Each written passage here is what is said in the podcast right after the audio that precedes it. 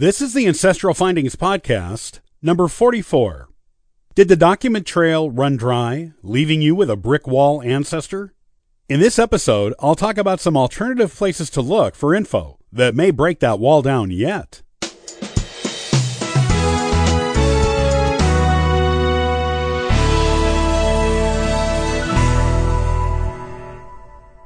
One of the most frustrating things in genealogy is when the document trail seems to run dry.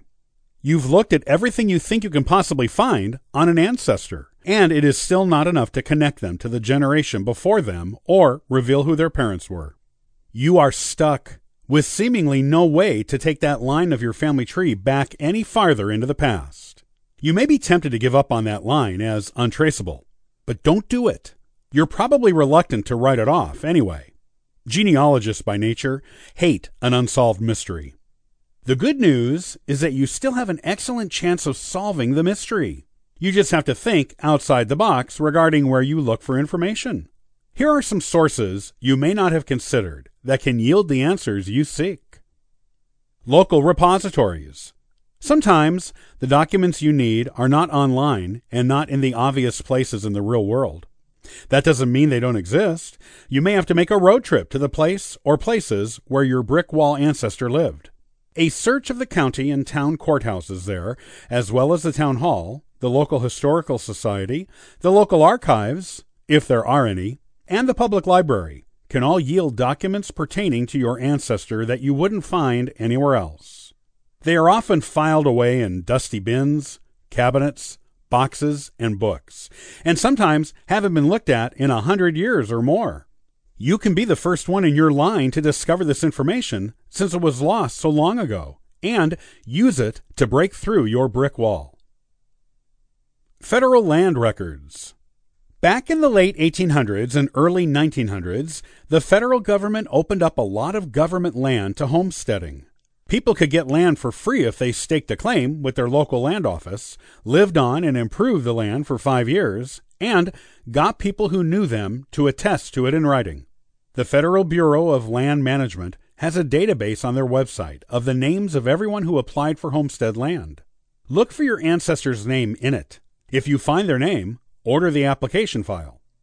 It will cost a few dollars for copies, and some files are thicker than others. But the information you may find in the file can be invaluable in tracing your mystery ancestor. Pay special attention to any affidavits they or their friends or family filled out regarding their use of the land. They will often include details on how they know each other and for how long. This is perfect for breaking down a genealogical brick wall. Records on their neighbors.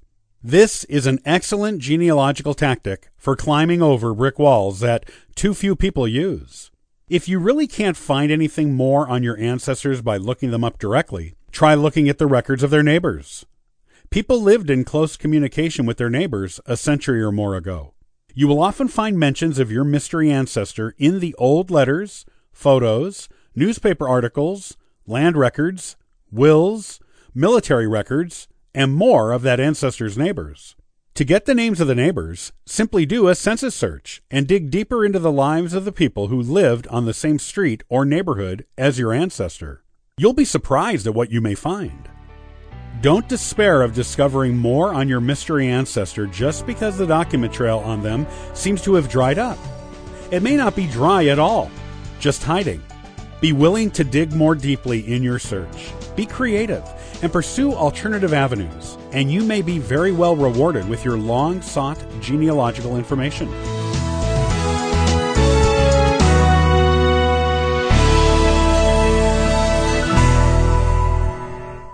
Oral histories are a crucial part of good genealogy research.